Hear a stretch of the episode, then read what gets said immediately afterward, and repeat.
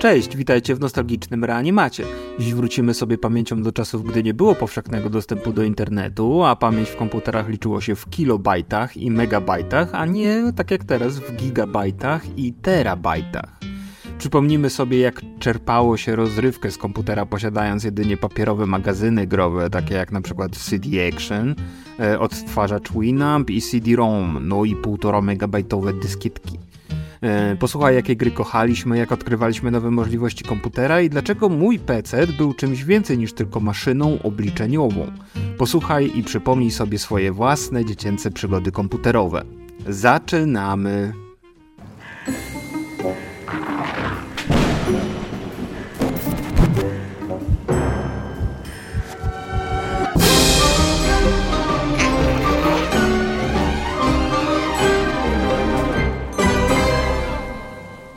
Przed erą komputerową każdy z dzieciaków spędzał czas przeważnie na podwórku. Komputery i konsole nie były głównym źródłem rozrywki.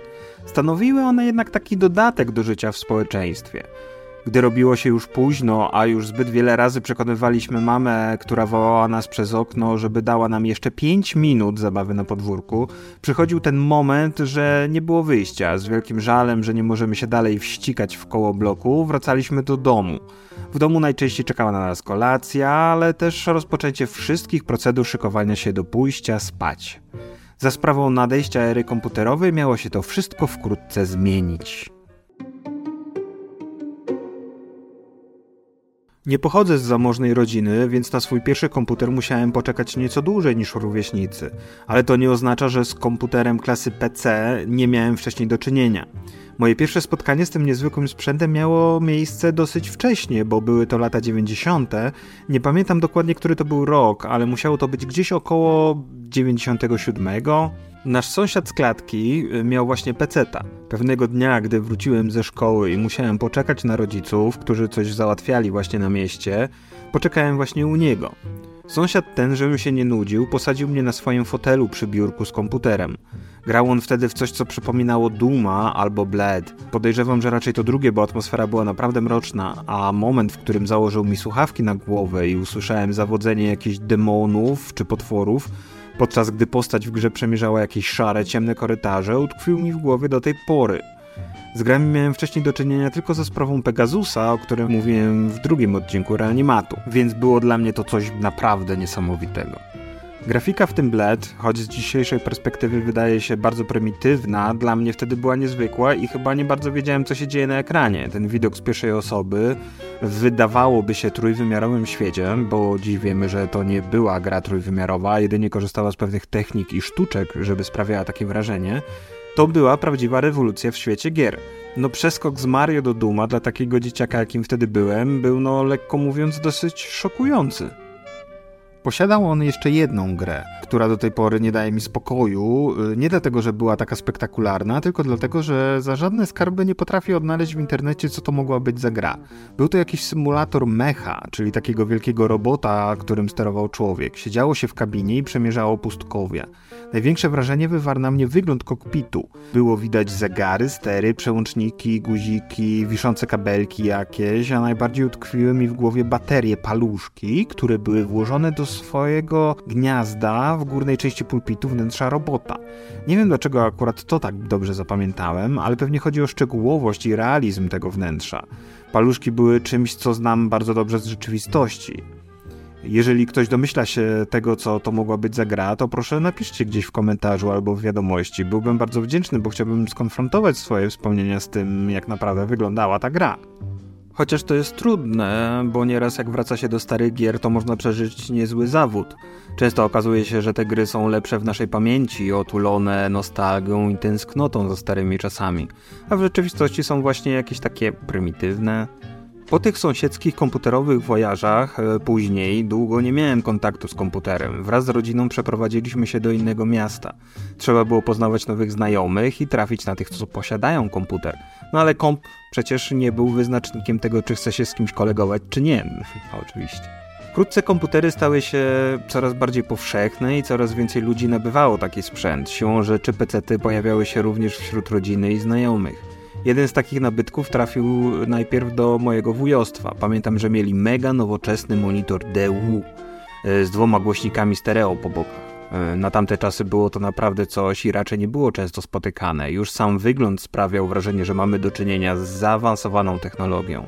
Niestety nie pamiętam parametrów samej jednostki centralnej. Wtedy dopiero zacząłem sobie uświadamiać, czym jest komputer osobisty i powoli zbierało się wiedzę na temat procesorów, pamięci RAM czy innych takich rzeczy typu dysk twardy i tak. Będąc szczerym, głównie chodziło o gry. Oczywiście, że wmawiało się rodzicom to, że to super sprzęt do nauki, ale wiecie, liczyły się głównie gry. A gdy te nie działały najlepiej, trzeba było się dowiedzieć, dlaczego nie działają. No ale gdzie takiej wiedzy szukać? Nie było dostępu do internetu. W telewizji programy o komputerach i grach nie były częstym zjawiskiem, a nawet jeśli takie programy się pojawiały, to trzeba było trafić na taki odcinek, w którym mówi się o tej specyfikacji.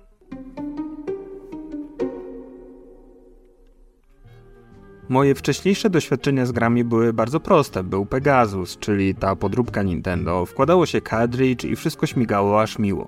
Podobnie było z konsolą od Sony, PlayStation One. Płytka, cyk cyk i jazda. W salonach gier też się grało na automatach lub jakichś konsolach od Segi, w których człowiek nawet się nie zastanawiał nad tym, dlaczego to działa. Działało yy, zawsze świetnie. Dzieciaki nie myślały, że w środku konsoli jest jakaś karta graficzna, czy jakaś pamięć i tak dalej.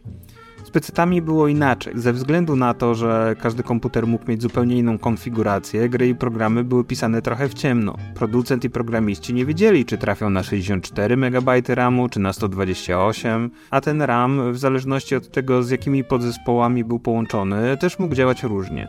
Oczywiście mówię tu bardzo ogólnikowo i skrótowo, no ale to tak właśnie było gry działały różnie. Najwięcej o tym całym pecetowym świecie dowiadywałem się razem z bratem z magazynów takich jak CD Action, Gambler, Click czy Komputer Świat.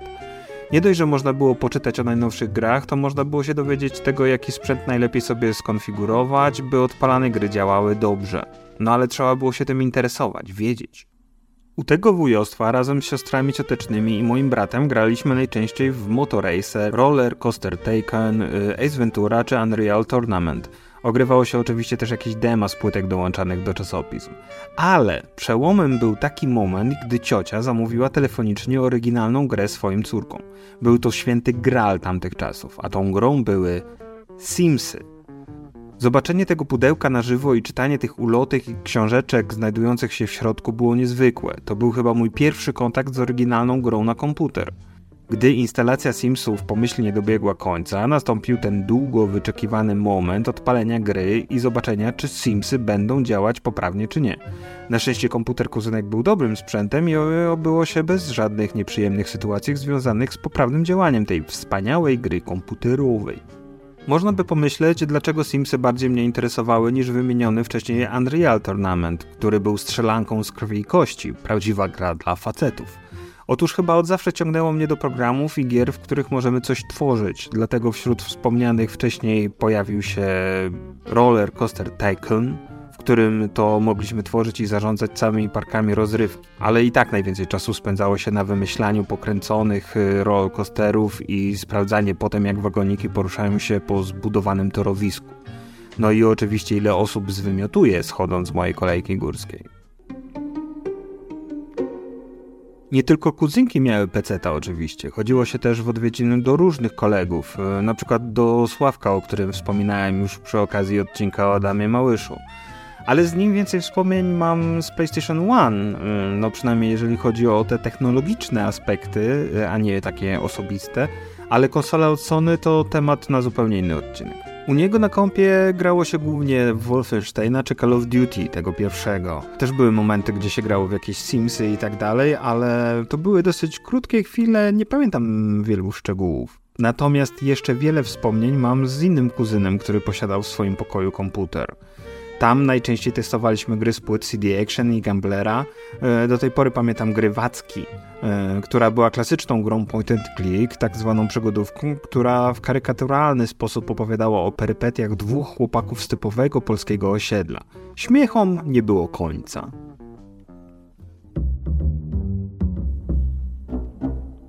Nie zapomnę również gry pod tytułem Dark Colony, Była to strategia czasu rzeczywistego, w której zarządzaliśmy jednostką wojskową, która walczyła z ufoludkami.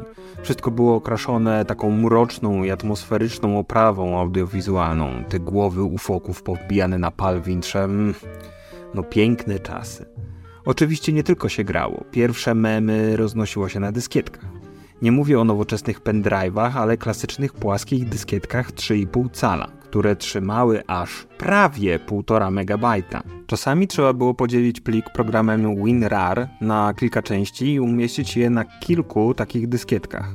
Na szczęście nie zawsze było to konieczne, bo najczęściej przekazywało się w ten sposób różnego rodzaju śmieszne zdjęcia lub gify po prostu, które zajmowały często tylko parę dziesiąt lub paręset kilobajtów. No ale skąd można było brać takie memy? No między innymi z różnych czasopism. Na płytkach od CD Action było coś takiego jak folder bonus e, i tam właśnie znajdowały się takie rzeczy jak tapety na komputer, krótkie, zabawne, oczywiście jak na tamte czasy, filmiki, pliki muzyczne w formacie MIDI z na przykład motywami muzycznymi popularnych seriali takich jak Airwolf czy Alf. Zdarzało się również, że na takiej małej powierzchni, jaką oferowały te dyskietki, mieściły się małe gierki, takie jak skoki narciarskie, e, na które mówiło się po prostu małyż, a tak naprawdę ta gra nazywała się Deluxe Ski Jump. Pamiętacie ten motorek Elastomanie? Najlepszy pochłaniacz czasu na lekcjach informatyki. Tak, lekcje informatyki. Zawsze miałem wrażenie, że my, dzieciaki, lepiej znaliśmy się na tych komputerach niż nauczyciele, którzy próbowali nas czegoś nauczyć. Może nie znaliśmy tych wszystkich definicji, ale w praktyce wymiataliśmy. Śmieszne obrazki znajdowało się też w kafejkach internetowych. Wtedy, gdy dostęp do internetu w domach nie był zbyt powszechny albo był zbyt drogi, chodziło się do tych kawiarenek właśnie. Były to lokale, w których było ustawionych mnóstwo biurek z komputerami podłączonych do sieci i za parę złotych można było korzystać z internetu. Za dwa złote, z tego co pamiętam, można było korzystać przez 15 minut, coś takiego. Więc nie było zbyt wiele czasu na to, by odnaleźć coś ciekawego, ściągnąć to i wrzucić na dyskietkę. Zwłaszcza gdy przychodziło się nieprzygotowanym i dopiero się zastanawiało, co się chce przeglądać w momencie usadowienia się przed komputerem. Pamiętam jak w oczekiwaniu na swoją kolej zerkałem co robi taki pan w okularach przede mną. Miał on otwartą stronę Google i zrobiło mi się bardzo przykro, bo myślałem, że w kawiarence musi wykorzystywać czas na szukanie okularów, e, a nie na głupoty. Wiecie, gogle i okulary. Te wszystkie doświadczenia coraz bardziej pogłębiały moją chęć posiadania własnego komputera. Chciałem sam ustalać, co chcę na nim zainstalować, w jakie gry chcę grać i jaką tapetę ustawić. Chciałem mieć takie swoje małe centrum dowodzenia i wymieniać się z kolegami tymi dyskietkami pomocą przyszła babcia, która mi i mojemu bratu obiecała wesprzeć mamę w zakupie tego cudeńka. I tym samym marzenie, które wydawało się być nierealne, stawało się coraz bardziej rzeczywiste. O, jacy staliśmy się grzeczni nagle z bratem, bo to nie tak, że babcia przyszła, sypnęła hajsem i nara. Zakup takiego komputera nie był tani, więc uzbieranie odpowiedniej kwoty musiało trochę potrwać. My jako dzieci też musieliśmy się trochę postarać. Z przyjemnością więc jeździłem do babci, grabiłem jej liście na podwórku. Pamiętam ten jesienny dzień, kiedy słońce już lekko zachodziło, a ja z grabiami pod jej drzewami na podwórku grabiłem te liście i powtarzałem sobie: Boże, już niedługo będzie ten komputer w domu, zrobię wszystko dla tego komputera. Nie pamiętam jednak, czy udało mi się poprawić oceny w szkole. Pewnie nie, ale mój brat w tej dziedzinie sprawdził się na pewno dużo lepiej. Często wracając ze szkoły, wstępowałem do sklepów komputerowych i przeglądałem się tym cudeńkom niczym dziełom sztuki w galerii, wiedząc, że niedługo któryś z nich stanie u nas na biurku. Podchodziłem do tego niezwykle profesjonalnie, zwracałem uwagę na specyfikację i cenę, dostępność. To już były poważne decyzje do podjęcia. To nie było takie hop To miał być nasz pierwszy komputer, prawie jak nowy członek rodziny więc posługując się specjalistyczną wiedzą z CD Action, yy, razem z bratem ustalaliśmy, jaka konfiguracja będzie dla nas najlepsza. Czy tyle RAMu nam wystarczy? Czy stać nas na procesor Pentiuma? Czy nowy Need for Speed pójdzie na komputerze o danej specyfikacji? CD Action były oznaczenia przy grach, jak bardzo wymagająca pod względem sprzętowym jest dana gra.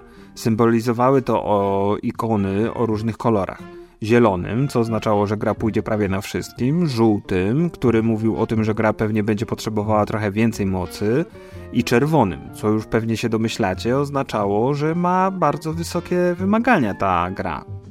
Oczywiście pod tymi okrągłymi ikonkami kolorowymi była rozpisana zalecana konfiguracja kompa, czyli ile tam tego ramu i tak dalej trzeba było mieć, żeby ta gra chodziła. A my jaraliśmy się tym, że wybrana przez nas specyfikacja powinna odpalać gry nawet z tą czerwoną ikonką. Nie pamiętam wszystkich podzespołów, jakie mieliśmy w tym naszym upragnionym pierwszym komputerze, ale na pewno był to komputer wyposażony w kartę graficzną Nvidia Riva TNT 2 w całe 64 MB pamięci operacyjnej RAM, dysk twardy o powierzchni 19 GB, procesor Celeron 800, ale za tę liczbę głowy sobie nie dam uciąć. W każdym razie był to Celeron, e, monitor 15-calowy firmy CTX i to był chyba model VL500, chociaż w internecie różnie są opisane te monitory. I były też zewnętrzne głośniki stereo przypominające swoim kształtem jajka, co nas y, pan z salonu komputerowego zapewniał, że są naprawdę bardzo dobrej jakości. Wierzyliśmy mu i tak naprawdę było, było naprawdę spoko pod tym kątem, pod kątem dźwięku. Dodatkowo nasz komputer był wyposażony w coś, co nie było standardem, co nie było standardowym podzespołem w komputerach osobistych, a mianowicie byliśmy wyposażeni w tuner TV. Nie pamiętam jakiej to było firmy, ale nie o to chodzi. Chodzi o to, że mogliśmy na komputerze oglądać kablówkę, co oznaczało, że oprócz pierwszego komputera w naszym pokoju, można powiedzieć, stanął pierwszy telewizor na wyłączność. Na wyłączność moją i mojego brata. Te wszystkie dobra można było wykorzystywać za sprawą systemu operacyjnego, jakim wtedy był Windows 98.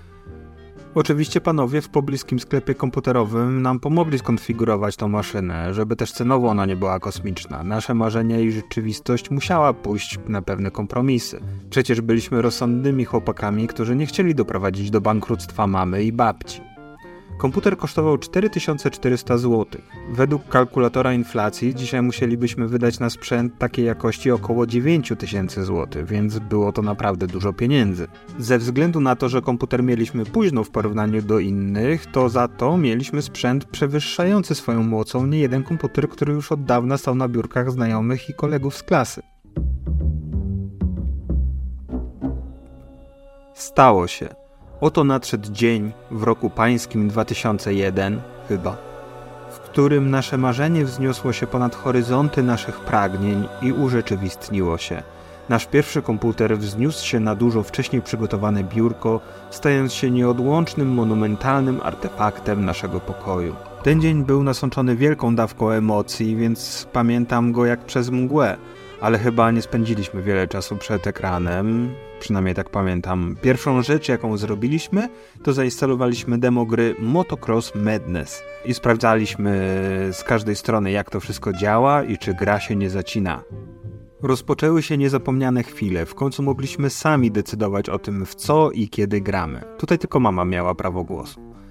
Jakie mamy mp3 i jakie śmieszne zdjęcia przekopiowaliśmy z pożyczonych dyskietek. W końcu zaczęliśmy realnie uczestniczyć w tym całym uniwersum posiadaczy PC-ów i cieszyć się, jak ja to wtedy nazywałem, komputerową atmosferą. W niedługim czasie nasz dysk wypełnił się dziesiątkami mp3 i grami. Muzykę zgrywało się oczywiście od znajomych, a najczęściej słuchane zespoły na playliście Winampa to były takie zespoły jak Linkin Park, Evanescence, Marilyn Manson, szlagiery Metaliki, coś od Korna, Limp Bizkit i hity ze ścieżki dźwiękowej Stanego Hołka czy Need for Speed. Nie zabrakło również polskich hitów. Słuchało się 12 groszy Kazika, piosenek Tilaf czy na przykład Kaliber 44. Pamiętam jedną piosenkę, której nie mogę znaleźć w internecie. Była to piosenka rapowa, w której tekst leciał mniej więcej tak. Telefonu numer dała mi dziś, chciała pogadać, albo dać znać mi, ej stary nie garć mi, dostałeś zaćmę, ale daje rapować mi. Jeżeli ktoś pamięta co to mogło być, to dajcie znać gdzieś w komentarzu, bo za nic w świecie nie mogę sobie tego e, przypomnieć ani odnaleźć, jaki był tytuł. Pewnie coś pokićkałem w tekście i pewnie dlatego. Na przykład nie wiem, co to znaczy ej stary, nie garć mi. Ej stary, nie garć mi. Dostałeś zaćmę, ale daj rapować mi. Nie wiem, nie wiem. Dajcie znać, bo ja jestem, mam pustkę. Oprócz Winampa do muzyki lubiłem używać też Windows Media Player. E, bo podobały mi się te takie fajne wizualizacje kolorowe, co poruszały się w rytm muzyki. Winamp oczywiście też takowy posiadał, ale w media playerze wydawały mi się jakieś takie bardziej profesjonalne. Innymi sposobami na spędzanie czasu przed komputerem było również oglądanie filmów. Z dostępem do takowych nie było łatwo, a już zwłaszcza do tych oryginalnych. Niestety wtedy pożyczało się nielegalne kopie, nagrane na 700 megabajtowych płytach najczęściej firmy Verbatim. Nie jestem z tego dumny, ale taka wtedy była rzeczywistość. Jako dziecko nie zastanawiałem się nad tym, że łamało się prawo. Ale my za sprawą naszego wspaniałego tunera TV chyba najczęściej oglądaliśmy Dragon Balla i to, co aktualnie leciało w TV. Tam chyba pojawiały się też jakieś Pokémony po drodze i tak dalej. Innym źródłem treści, oprócz kolegów, był wspomniany już wielokrotnie w tym odcinku magazyn CD Action. Naszym, bo z bratem, pierwszym numerem tego magazynu był numer 42 z listopada 1999 roku. Zakupiony był jeszcze w czasach, gdy nie posiadaliśmy komputera. Jako pełną wersję posiadał nie grę, a program do tworzenia muzyki Magix Music Maker. Z początku byłem zawiedziony, że nie było tam pełnej wersji gry, ale ten program otworzył nowe możliwości korzystania z komputera. PC stał się wtedy narzędziem twórczym, a ja szalałem łącząc sobie sample perkusyjne, basowe i gitarowe, tworząc całe utwory. W ostateczności byłem totalnie usatysfakcjonowany z tego faktu, że poznałem takie narzędzie. Do tej pory lubię sobie coś tam powtworzyć, jeżeli chodzi o muzykę. Naturalnie na komputerze były dostępne też inne narzędzia twórcze. Windows 98 posiadał coś takiego jak Paint na przykład. To bardzo prymitywny program graficzny, w którym wykonywało się proste rysunki. Ciężko było stworzyć coś realistycznego, ale wystarczało do tego, aby stworzyć proste komiksy albo rysunki, które były pojedynczymi klatkami filmu, które tworzyliśmy razem z bratem. To znaczy, łączyliśmy te rysunki w programie Windows Movie Maker, dodawaliśmy jakąś tam muzyczkę i eksportowaliśmy do formatu AVI, czyli do tego najpopularniejszego formatu wideo. Jeden z takich filmów przedstawiał historię o tym, jak burzyliśmy szkołę. No, chyba nie przepadaliśmy wtedy za edukacją za bardzo. Wiele miesięcy później poznałem dopiero co to Photoshop, ale najpierw i tak był program Paint Shop Pro. Tam zacząłem poznawać, co to jest grafika komputerowa, ta dwuwymiarowa. Niedługo później przyszedł czas na pierwszy tablet graficzny. Mój pierwszy tablet był od firmy Pentagram. To był ten szary, duży, który nazywał się OpenXXL. Podobało mi się również samo grzebanie w systemie. Ogromną frajdę sprawiało mi ustawianie kolorów okien Windowsa, zmienianie tapet, ustawianie animowanych kursorów, wygaszaczy ekranów, czy chociażby instalowanie różnego rodzaju maskotek skaczących po ekranie. Były takie chomiki, które tam zjadały ekran czy ikonki itd., tak itd. No ale nie będę ukrywać, że gry stanowiły znaczną większość tego, co się wyprawiało z komputerem. My z bratem szczególnie kochaliśmy samochodówki. Największe wrażenie robił na nas Need for Speed 4 pod tytułem High Stakes. Był to wówczas prawdziwy symulator jazdy. Można było wybrać jeden z 14 dostępnych wozów i ścigać się na mega realistycznych trasach. Takie one robiły wtedy wrażenie. Ja lubiłem wybierać te takie, jak ja to nazywałem, realistyczne, czyli takie, które najprawdopodobniej można było spotkać na polskich drogach. Najczęściej wybór padał więc na BMW M5. Była to właśnie limuzyna, sedan. Nie był to samochód wyścigowy. Próbowałem nim jeździć realistycznie, nie łamiąc przepisów, e, bo w grze była też policja, która mogła nas ścigać za przekroczenie np. prędkości. Wyobrażałem sobie siebie w tym samochodzie i udawałem, że przemierzam polskie drogi. Ważnym elementem tej gry był też split screen, czyli po prostu podzielony ekran i gra na dwóch.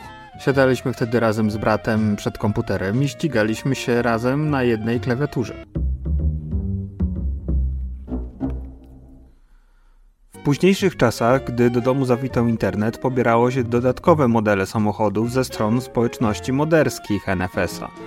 A jeszcze później mój brat sam zaangażował się w tworzenie trójwymiarowych modeli samochodów do gier – głównie do trzeciej odsłony serii GTA. Był nawet dość popularny, występował pod pseudonimem Gacus. Jego pierwszy model to był Ferrari F355, a najpopularniejszy to chyba Porsche Boxster. Naprawdę były zrobione z wielką pieczołowitością. Robił je w programie Z-Modeler, niedługo później zrobił mega rozbudowany poradnik, jak modelować takie pojazdy w tym programie. Ten też był bardzo popularny i pewnie nie jeden gracz korzystał z tego poradnika i możliwe, że do dziś ktoś tworzy grafikę 3D, zaczynając właśnie swoją przygodę z modelowaniem od tego poradnika mojego brata. Ktoś pamięta Gacusa? Dajcie znać. Na naszym dysku lądowały samochodówki takie jak Insane, pisane jedynką zamiast i pierwszego, czyli szalone wyścigi samochodów terenowych, gdzie najpopularniejszym trybem był Capture the Flag. Meet No Madness, w którym wariowało się po San Francisco. W tej grze największe wrażenie robił ruch uliczny i otwarte miasto. Samochodów na ulicach było naprawdę sporo, a my mogliśmy przedzierać się przez korki, docierając nawet na słynny most Golden Gate. Pamiętam też Viper Racing, Toka 2, oczywiście Need for Speed Porsche 2000, ale nie samymi samochodówkami człowiek żył. Najbardziej pamiętam gry typu przykład Soldier of Fortune, Project IGI, Hopkins FBI, Pizza Connection 2, Lary 7, Quake 3 Arena gdzie doskonale pamiętam te, te, kliknięcia, gdy trafiało się przeciwnika. Mam taki obraz w głowie, w którym pomagając mamie ubrać choinkę, my razem z bratem na zmianę chodziliśmy do pokoju na partyjkę w Quake'a. Raz ja pomagałem ubierać choinkę, a on grał. Raz on grał, a ja pomagałem zawieszać bombki. Dlatego Quake 3 do tej pory kojarzy mi się ze świętami. Taka iście świąteczna atmosfera panowała w tej grze. Inną grą, która miała dla mnie wielkie znaczenie był Hitman Codename 47. Pierwszy raz zobaczyłem tę grę w jakimś programie telewizyjnym. Prawdopodobnie był to program Joystick, bo ten był emitowany na antenie TVP1 do roku 2000, w którym to premierę miał właśnie Hitman. Ręki sobie nie dam uciąć, bo wtedy było kilka programów dotyczących tej elektronicznej rozrywce. Kochałem te programy, mało kto pewnie wie, że jeden z najpopularniejszych z nich prowadził sam Piotr Rubik – ten popularny kompozytor. Chodzi o program MO, multimedialny odlot. Taka ciekawostka właśnie o panu Piotrze Rubiku, że jest on zapalonym graczem i kolekcjonerem gier i konsol. Ale odcinek o tych programach telewizyjnych na pewno pojawi się na omach nostalgicznego reanimatu wkrótce, bo zasługuje ten temat na oddzielny odcinek i rozszerzenie tych wszystkich informacji. Hitman był symulatorem płatnego zabójcy. Tak naprawdę była to gra taktyczna, a nie strzelanka, gdzie jako łysy facet w garniaku z kodem kreskowym na karku musieliśmy znaleźć sposoby, by zlikwidować zlecone nam cele. Wielkie wrażenie robił na nas oczywiście też symulator lotów od Microsoftu, yy, czyli Flight Simulator. Naturalnie nie był on tak rozbudowany i piękny jak dzisiejsza wersja, ale wizja tego, że można było przelecieć cały świat samolotem, naprawdę mogło powodować zawroty głowy. Takie to było wielkie wow. Ta gra była tak bardzo istotna dla naszego gamingowego dorastania, że aż dokupiliśmy sobie z bratem prawdziwy joystick, czyli taki drongal, aby łatwiej można było kontrolować te aeroplany. Oczywiście najczęściej robiło się przyloty nad miastami, które zna się najlepiej z życia codziennego i wyobrażałem sobie, że polecę na przykład do babci i przelecę nad jej domem i wbiję się w drzewo, które rosło na jej podwórku. Takich rzeczy nie dało się niestety zrobić. No ta gra nie była taka realistyczna, że odwzorowane było każde drzewko na świecie. Zrobiłem to dopiero 20 lat później, gdy wyszedł Flight Simulator na Xboxa Series X. Dopiąłem swego, rozbiłem się samolotem o drzewo na podwórku babci. Kolejne spełnione marzenie z dzieciństwa. Gry są niesamowite, co nie? Czasy się trochę zmieniły, gdy pojawił się internet w domu. Nagle samodzielnie mogliśmy pobierać z sieci demagier, muzykę, no co tu dużo mówić, wszystko to co przyjdzie nam do głowy się pobierało. Internet nie był rzecz jasna szybki, jedną mp3 ściągało się parę dobrych minut, mm, a i tak nie było pewności, że ściągamy właściwy utwór. Transfery były bliskie 1 KB na sekundę. Często więc zostawialiśmy włączony komputer na noc, aby pobrać jakieś demo gry. Pamiętam jedno demko, które się pobierało w czasie, gdy byliśmy u babci. Była to samochodówka. Jechało się autem po autostradzie w nocy i trzeba było mijać innych uczestników ruchu drogowego. Zapamiętałem ją tak dobrze, bo kraksy w tej grze były spektakularne. Samochody mierzyły się nawet do połowy. Podobnie zresztą jak wspomnianym wcześniej Viper Racing. Oczywiście z czasem robiło się upgrade'y tego komputera. Pamiętam jak pierwszy raz dokupiliśmy pamięć RAM. Było to dodatkowe 128 MB. Po zainstalowaniu sprawdzaliśmy o ile szybciej gry się ładują, czyli o ile ten pasek loadingu yy, szybciej postępuje. Potem przyszedł czas na nową kartę graficzną GeForce i testem dla niej był pierwszy Splinter Cell i Trains, czyli taki symulator pociągów. Takich wspomnień jest jeszcze mnóstwo. Żeby wszystkie je tutaj opisać, musiałbym chyba nagrać 20-godzinny odcinek, ale na pewno takie wspomnienia będą się pojawiać w innych y, odcinkach dotyczących na przykład właśnie gier czy innego oprogramowania na komputery. Dlatego zachęcam do polubienia nostalgicznego reanimatu, bo na pewno będziemy reanimować wspomnienia związane właśnie z grami i sprzętem z tamtych czasów i one pewnie pojawią się nie raz. Myślę, że większość z nas ma bardzo podobne wspomnienia, więc może uda się je wywołać, słuchając właśnie tego podcastu. Dziękuję mamie i babci, że pomimo przeciwności losów udało im się kupić do domu ten nasz pierwszy komputer. Dzięki temu mogę się do tej pory realizować, spełniać i zarabiać na życie ostatecznie. Dzięki tymczasem żegnam się z wami i do usłyszenia. Pa!